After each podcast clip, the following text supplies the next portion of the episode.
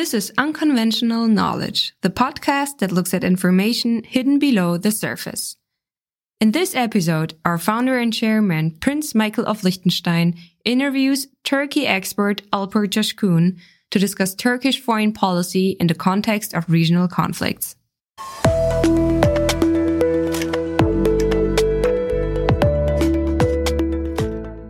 You have now about three decades of experience in diplomatic and foreign services.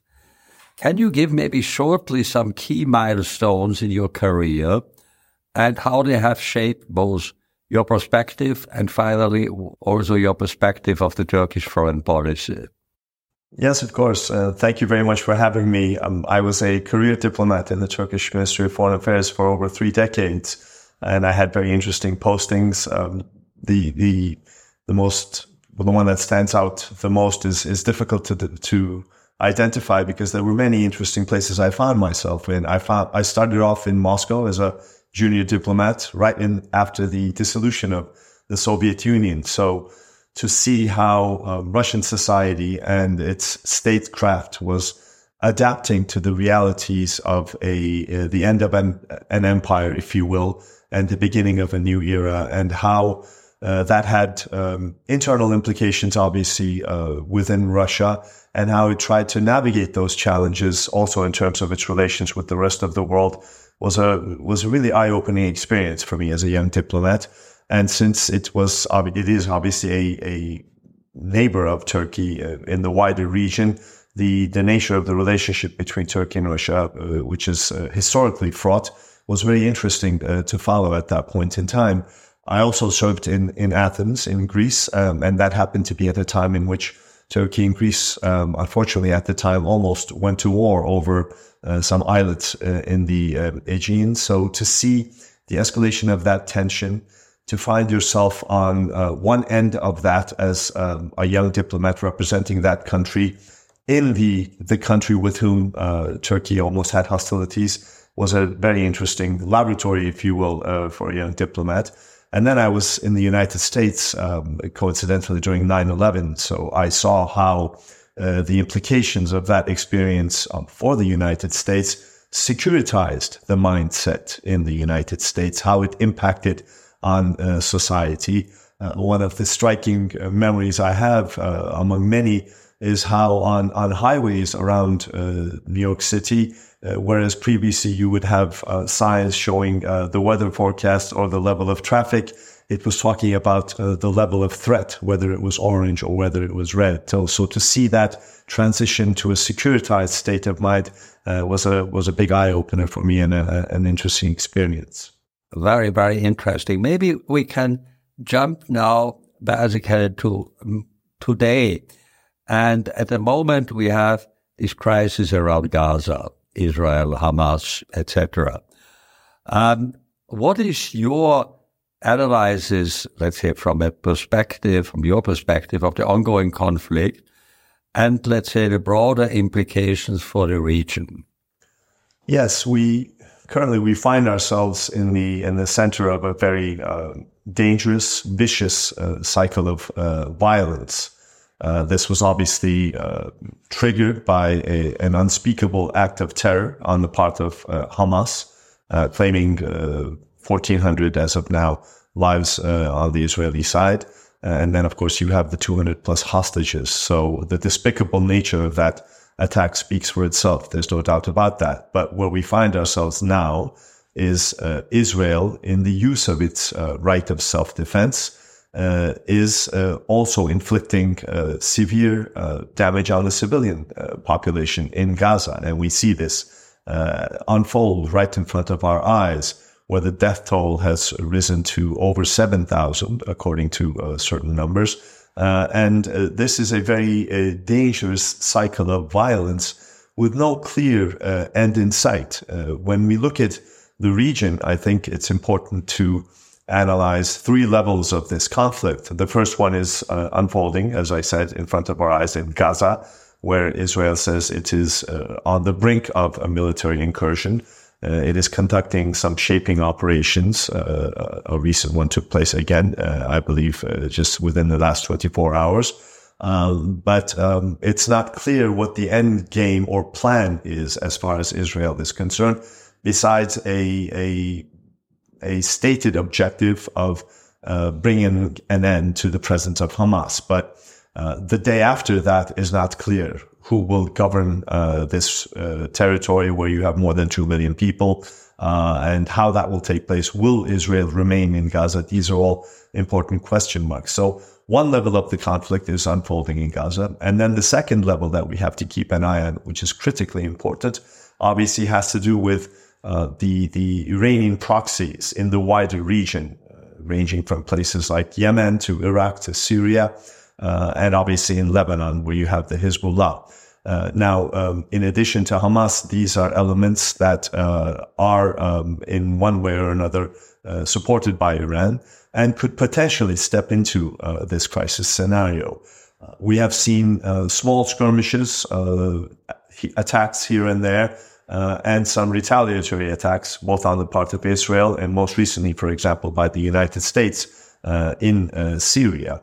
So this is a, a, a very dangerous dynamic, which shows us that the potential for the conflagration of the conflict into the wider area through these proxies and through reactions to these proxies is a high possibility. And then the third level, obviously, is interstate conflict. Uh, Israel now is a part of that, but the potential for the United States or Iran to be dragged into this is also a real uh, challenge and a real risk. Currently, um, both the United States and Iran and other actors, uh, I think, are giving uh, strong messages to one another uh, trying to deter the other. Uh, we see this in the military deployment by the United States in the region, by its statements. We also see it through the statements of Iran. Uh, but the, the, the silver lining is we can see that neither side uh, also has a, a great desire to get drawn into this conflict. So um, it's really a very dangerous and critical threshold that we find ourselves in. Uh, do you think there was, because there are, there are certain um, people suggesting it, that something that Hamas actually started it at that moment, and it might not be Hamas alone, in order also to disturb this, let's say, this sort of rapprochement which happened between Saudi Arabia and Israel. When you think of what Hamas's objectives could have been uh, as uh, as ill-fated and unacceptable as the manner in which they conducted this may be. I think uh, there are some results that we already see that one could say uh, are uh, in line with Hamas's interests, if you will. And the first and foremost of those is, of course, uh, the fact that it has upended this attack by Hamas on Israel and the ensuing developments has upended any um, assumption that there can be normalization in the region between Israel and the Arab uh, world at large by sidestepping the Palestinian issue. I think uh, this is a complacency that was uh, in action, including on the part of the United States, but particularly uh, in Israel's approach and in the approach of some uh, leading Arab nations, uh, ostensibly even Saudi Arabia. Uh, but the way in which this event has unfolded and has pushed uh, and fragmented the international uh, conscience uh, over the Palestinian issue now makes it almost uh, impossible to contemplate normalization in the region between Israel and the Arab states without taking due concern of the, the, the Palestinian issue. So that I think is clearly a an outcome that, uh, if it was calculated, was successful as far as Hamas is concerned. Uh, but of course, um, you could also argue that by conducting such a vicious act of terror, uh, Hamas uh, has ostensibly undermined uh, any potential, though it is seen as a terrorist organization by many of the Western world and uh, Israel, it has undermined any ostensible potential of it playing a role uh, in a future peace process. Uh, and I think there are also challenges for Hamas in terms of the Palestinian population at large, uh, because uh, the, the, the destruction that has brought upon Palestinian society, particularly in Gaza, uh, is a challenge for Hamas itself.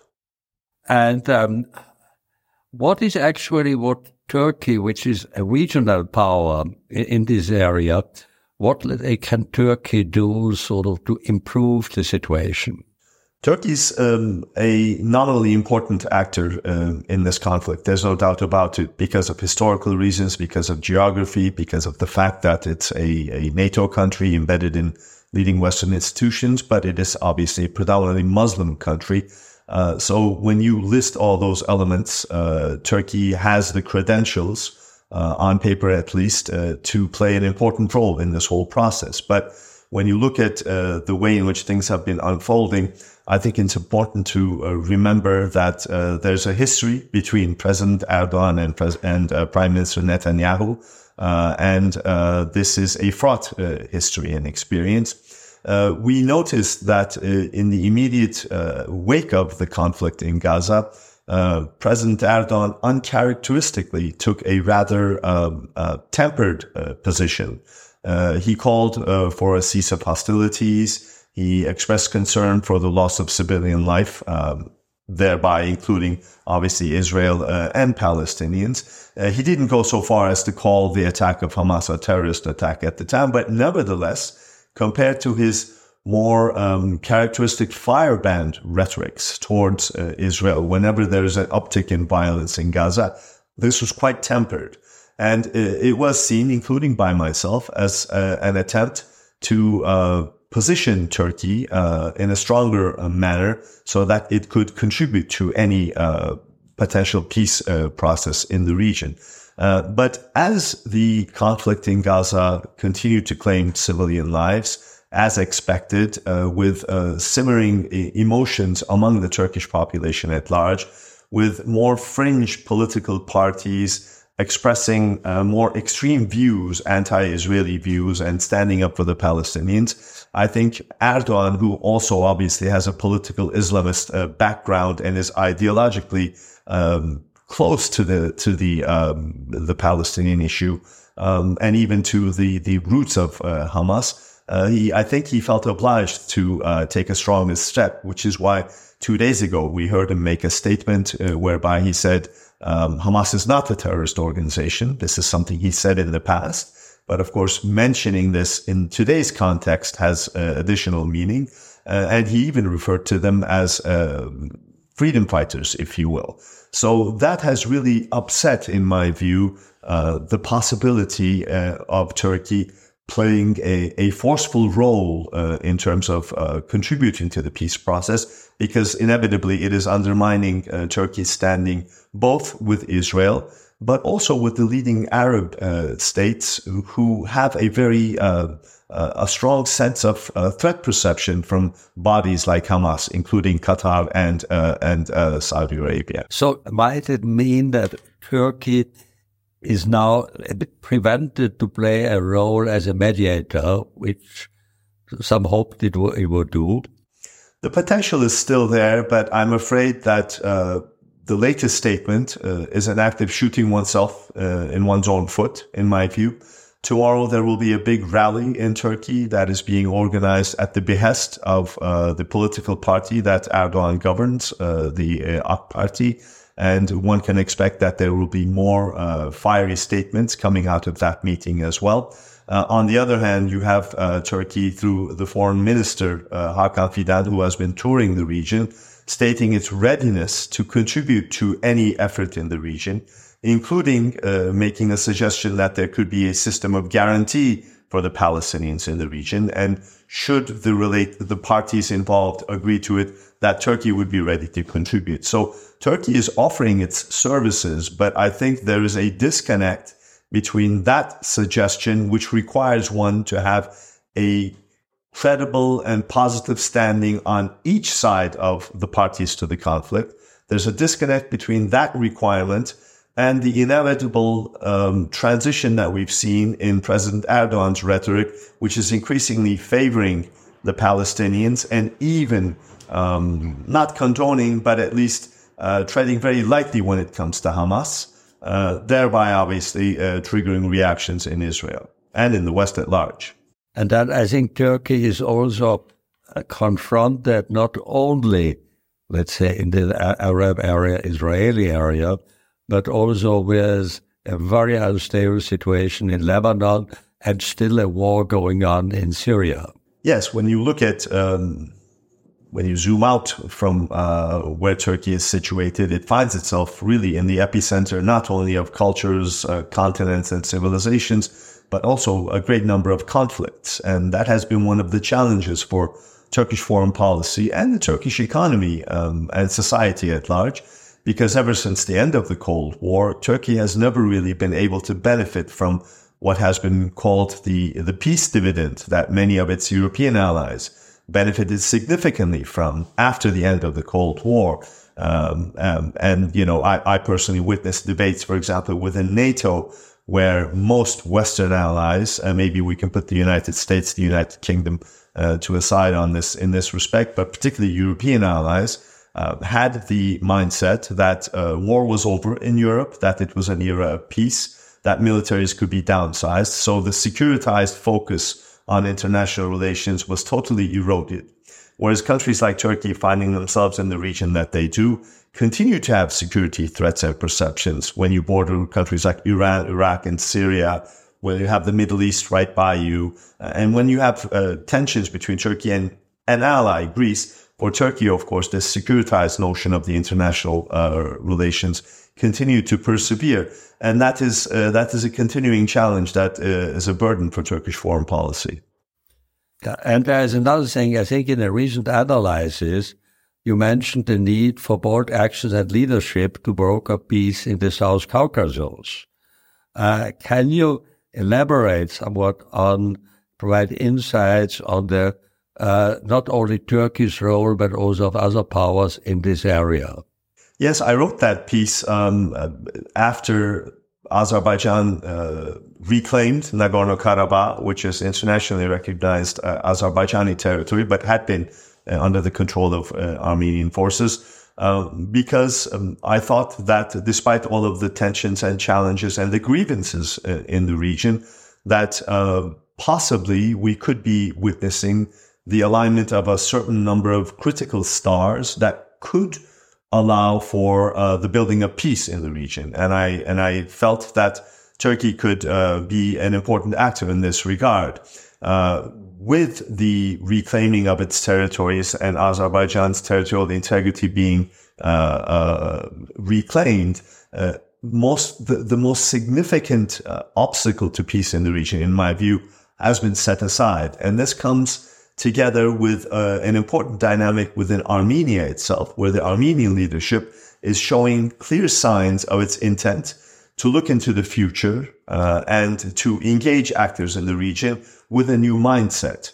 Uh, Turkey has an interest in in uh, facilitating this type of type of a process because, to the extent that connectivity can be built in the region, uh, through transportation lines, through commerce, through trade, and through human engagement, Turkey stands greatly to benefit given its economic uh, potential and of course politically as well. And given the fact that Russia is busy elsewhere, I believe that this was uh, an interesting moment in, in time where Turkey could use its influence in the region for good and uh, induce a process of peace that would also lead to normalization in Turkey's ties with Armenia. Well, Russia is now busy with other areas, well, mainly the the the, the, the, the Ukraine thing, and maybe looking at it next to the Caucasus is also the Crimea, which I think Turkey was uh, pretty upset when Russia reoccupied uh, Crimea and feeling when it was in the direct neighborhood and uh, I think Turkey protested wildly. They also supported uh, Ukraine there. And I think this support goes on. Yes, absolutely. And that's been an interesting dimension of Turkish foreign policy ever since the Russian encroachment on Ukrainian territory, including its seizure of Crimea. Uh, Turkey has been very vocal, in some cases, even more vocal than its Western allies speaking, standing up for Ukrainian uh, territorial integrity, including Crimea and the eastern territories that are under Russian occupation right now. Uh, and it has uh, done so quite forcefully. And it did this in conjunction with two other things that I think are important to remember. One is uh, it was a strong advocate and continues to be a strong advocate of Ukraine's Euro-Atlantic integration uh, aspirations, including its desire to join NATO. Uh, President Erdogan recently made this point at the Vilnius summit uh, as well. Uh, but also Turkey has been expanding significantly its defense and economic cooperation with Ukraine when many Western nations were hesitant at uh, providing Ukraine with uh, military supplies before the invasion uh, of Russia, Turkey had already signed a number of deals with Ukraine, including uh, in the area of uh, drones, to enhance its cooperation because both sides saw this mutually beneficial. So it's an interesting dynamic where you have Turkey deepening its ties with Ukraine, um, ostensibly at the expense of Russia, while at the same time, it is also deepening its ties with Russia, as you know, which is why it has stayed away from the sanctions regime of the West. And that's the Ukrainian component of this is an element of the balancing act that Turkey is trying to uh, sustain. Which is certainly important that it probably allowed also, for instance, the grain exports, which are so important. Yes, that is how Turkey is trying to leverage this more balanced, if you will, approach. Uh, it argues that it has access and uh, a level of credibility and confidence both in Moscow and in Kiev, which has really been uh, instrumental in Turkey's role together with the United Nations to uh, bring forward the grain deal.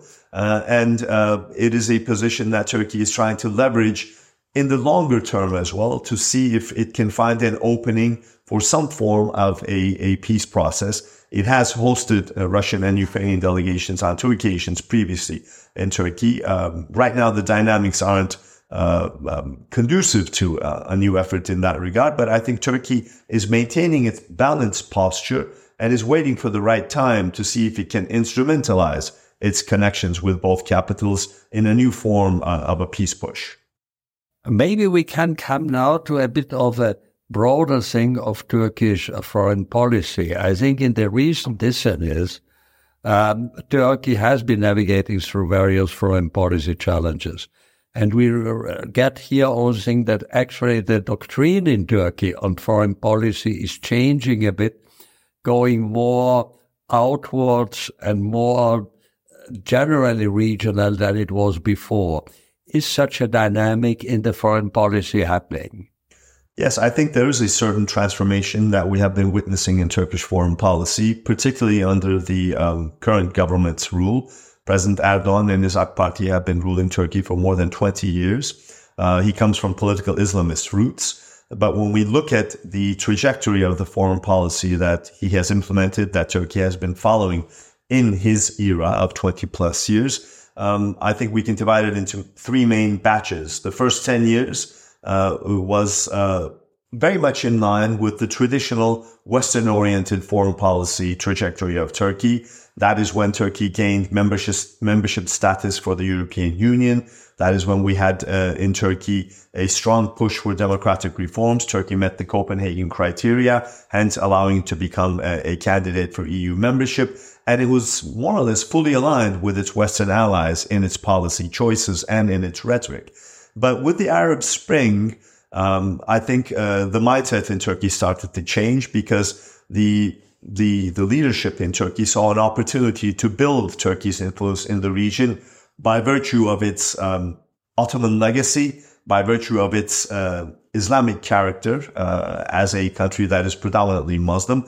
And it started to accentuate this uh, dynamic in a rather ideological fashion and got involved in, in domestic uh, internal issues uh, of some of its neighbors, ranging from Syria to Libya. Uh, it took sides in, in, in Egypt, obviously, on side of the Muslim Brotherhood. And that started to poison Turkey's relations, both with these countries on an individual basis, but overall, it created a different image of uh, how Turkey was acting in the region. And um, I think this came together with a more disruptive uh, culture in Turkish foreign policy, a more militarized and muscle flexing uh, mode of behavior uh, that at the end of the day really alienated uh, many of the regional actors from Turkey. And eventually, when we came to around 2020, uh, Turkey found itself in a position where it was regionally isolated. It had bad relations with its Western neighbors uh, and with its Western, excuse me, traditional partners. Uh, and I think a, a reassessment was done on the part of the Turkish leadership, which is why more or less uh, as of 2020, we started to see an attempt to reset Turkey's relations, both with the West, but also with the nations in the region. And that included Israel. Uh, where Turkey tried to mend fences with Israel and Egypt, Saudi Arabia, the United Arab Emirates. Uh, and so that was the, the, a new era of uh, mending fences with these countries. Um, but I think, um, the, the, the conflict in Gaza might be bringing us uh, to a new uh, threshold because, uh, as we see in President Erdogan's reactions towards Israel, where he said that he was going to visit Israel, but now after the developments in Gaza, he will not do so, uh, implying that the attempt to mend fences with Israel are now in uh, the freezer. It could create a situation where again, uh, Turkey may be alienated uh, in the region a little bit. And the relationship, well, it's it's not the same, but it also somewhat linked the the way how does this does it affect and let's say from the Turkish view the relationship to the European Union on one side and to the Greece to the other side. Yes, the the President Erdogan has made interesting statements vis-a-vis the European Union. Recently, he made a statement saying that if the European Union does not want to continue this, then uh, Turkey will not seek full membership either. And then he reversed that uh, position. Uh, it's quite clear that Turkey is struggling on how to um, manage the difficult relationship with the European Union. Uh, and it is uh, really um, at a, to be blunt, at a standstill right now. Um, in many ways, when you look at uh, the nature of the relationship, uh, I think there are there's fault uh, on both sides. Uh, and this this sense of estrangement between Brussels, between the European Union and Ankara, is a challenge for both sides uh, how that can be reversed and uh, turned into a positive dynamic. Uh, it's difficult to imagine, uh, especially in today's international security landscape, where you see Turkey um, increasingly identifying itself not necessarily with its Western allies, but with a more autonomous mindset, if you will. Uh, when you look at uh, Turkish foreign policy and the statements coming out of Ankara, despite being a NATO ally, despite being a country that has been embedded historically in Western uh, institutions, including the Council of Europe, the rhetoric coming out of Ankara is more reminiscent to the one that you see coming out of the global south. And this is really a reflection, I believe, both of Turkey's um, frustrations in its relations with uh, its Western allies. With the United States, it has a long list of problems, as does the United States with Turkey. Uh, but this has created a dynamic where there is an almost um, visceral anger towards the United States, particularly because of its policies in Syria. And you have a similar dynamic with the European Union, where Turkish society and the governing elite at large believe that it has not been treated fairly. Uh, that, together with the geopolitical realities that the global balance is shifting towards the east, I think has led to some new thinking in Turkey as to whether Turkey needs to expand its horizons, which is why you see this rhetoric that is more reminiscent to the global south. So there's an interesting transformation that is taking place of Turkish foreign policy, but this is, uh, it is important for Ankara to be able to manage this rationally. And what I mean by that is the added value of Turkey being embedded in Western security institutions, in Western political and economic institutions cannot be overemphasized simply because of the fact that it contributes to the quality of Turkey's democracy, obviously, but also the economic realities of Turkey as an export driven economy that boasts a GDP of $900 billion, that exports mostly to the European Union, that brings FDI predominantly from the European Union, needs to maintain very healthy relations with the West. So it needs to retain that anchor, but at the same time expand its horizons. And that's where I think finding the right balance is proving to be challenging. Uh, yes, and probably all these uh, the tensions which are coming and going, and you started to talk about that at the beginning with Greece, is an additional difficulty for both sides. Yes, it is. Uh, historically, Turkey and Greece uh, have had a, a, a, a, difficult relationship. Obviously, it is a fraught uh, history that they both have. Uh, but uh, having served in Greece uh, and and uh, coming from Turkey uh, from its diplomatic cadres in my previous role, um, I, I, do believe when I look at the nature of the challenges that we have, that they are very deep and not easy to overcome. But at the same time, there is really a strong added value in Turkey and Greece cooperating on a number of issues, both in economic and in political terms. Uh, I continue to believe that that potential is there. Uh, and right now, uh, though there have been ups and downs, uh, Turkey and Greece are trying to manage these differences in a more, I think, responsible manner, if you will. Uh, there will soon be a high level meeting between the two countries, if I'm not mistaken, to be hosted in Greece. But uh, some of the outstanding issues, including uh, the problem uh, that we are facing in Cyprus, as well as in the Aegean over some jurisdiction uh, claims, uh, continues to be a main sticking point. Okay, thank you. I think we have discussed a lot about challenges. Do we have, uh, could you also talk a bit about some foreign policy opportunities? And I think there are a number that we turn it a bit to the more positive side. Yes, of course. And um, just just to be clear, there's always opportunity and challenges. Uh, we have to look at it in that manner, I believe. And when you look at, uh, since we're talking about Turkey, when you look at uh, Turkey, uh, there are a lot of opportunities that uh, Turkey can seize uh, in the international landscape and also can offer, I believe, to other actors. Um, first of all, I think in this era where the, the security landscape is more securitized.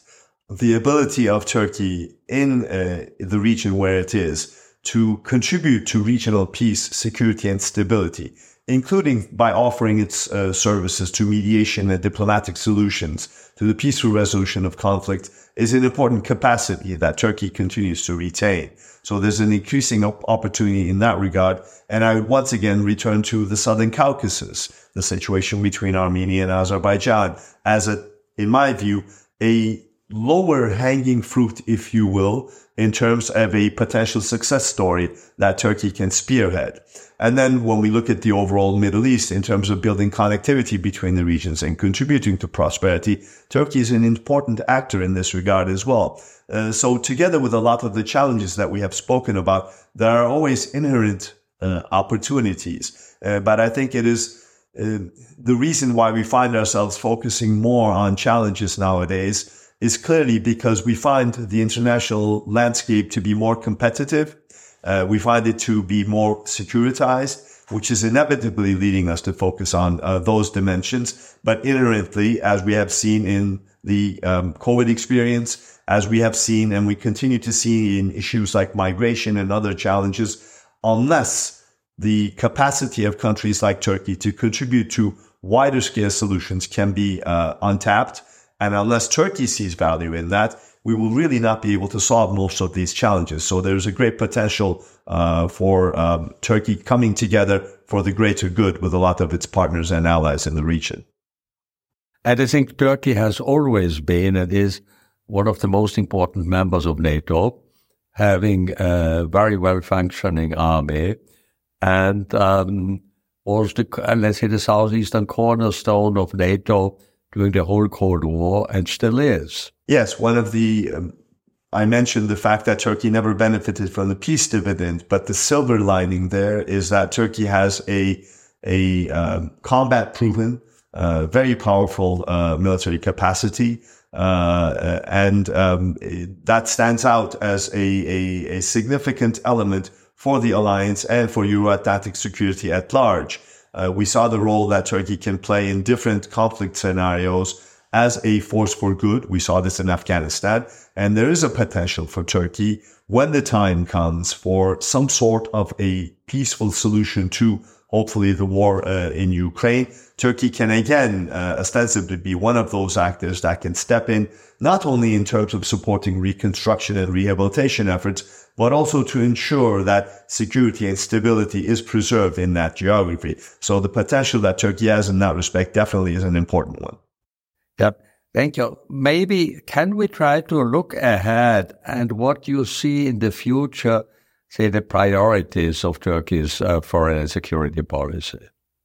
I think the biggest um, priority for Turkey is very much a self-interest driven one, uh, but not necessarily something negative. And that has to do with ensuring that these um, continuing conflicts in its near abroad, if you will, to use that term, uh, come to an end as soon as possible. Because when you look at the nature of the Turkish economy and the capacity that Turkey has to build its um, connections in the wider region, uh, the presence of these types of conflicts, the continuing sanctions regimes that are affecting most of Turkey's neighbors have a debilitating effect on the capacity of Turkey to reap the benefits of its own economic and commercial potential. So the priority for Turkey inevitably is to ensure and should be to ensure that peace prevails in and around its neighborhood, which puts an important premium on the diplomatic activities that Turkey can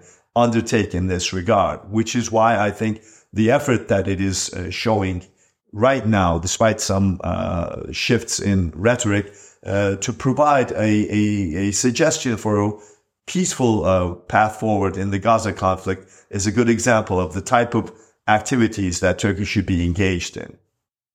Okay, I, I think this is a very good end to that. And uh, let, us hope that Turkey will be successful or that the whole region will be successful to achieve a, a peace and to get that a, a, bit more prosperous. And thank you so much for this interview.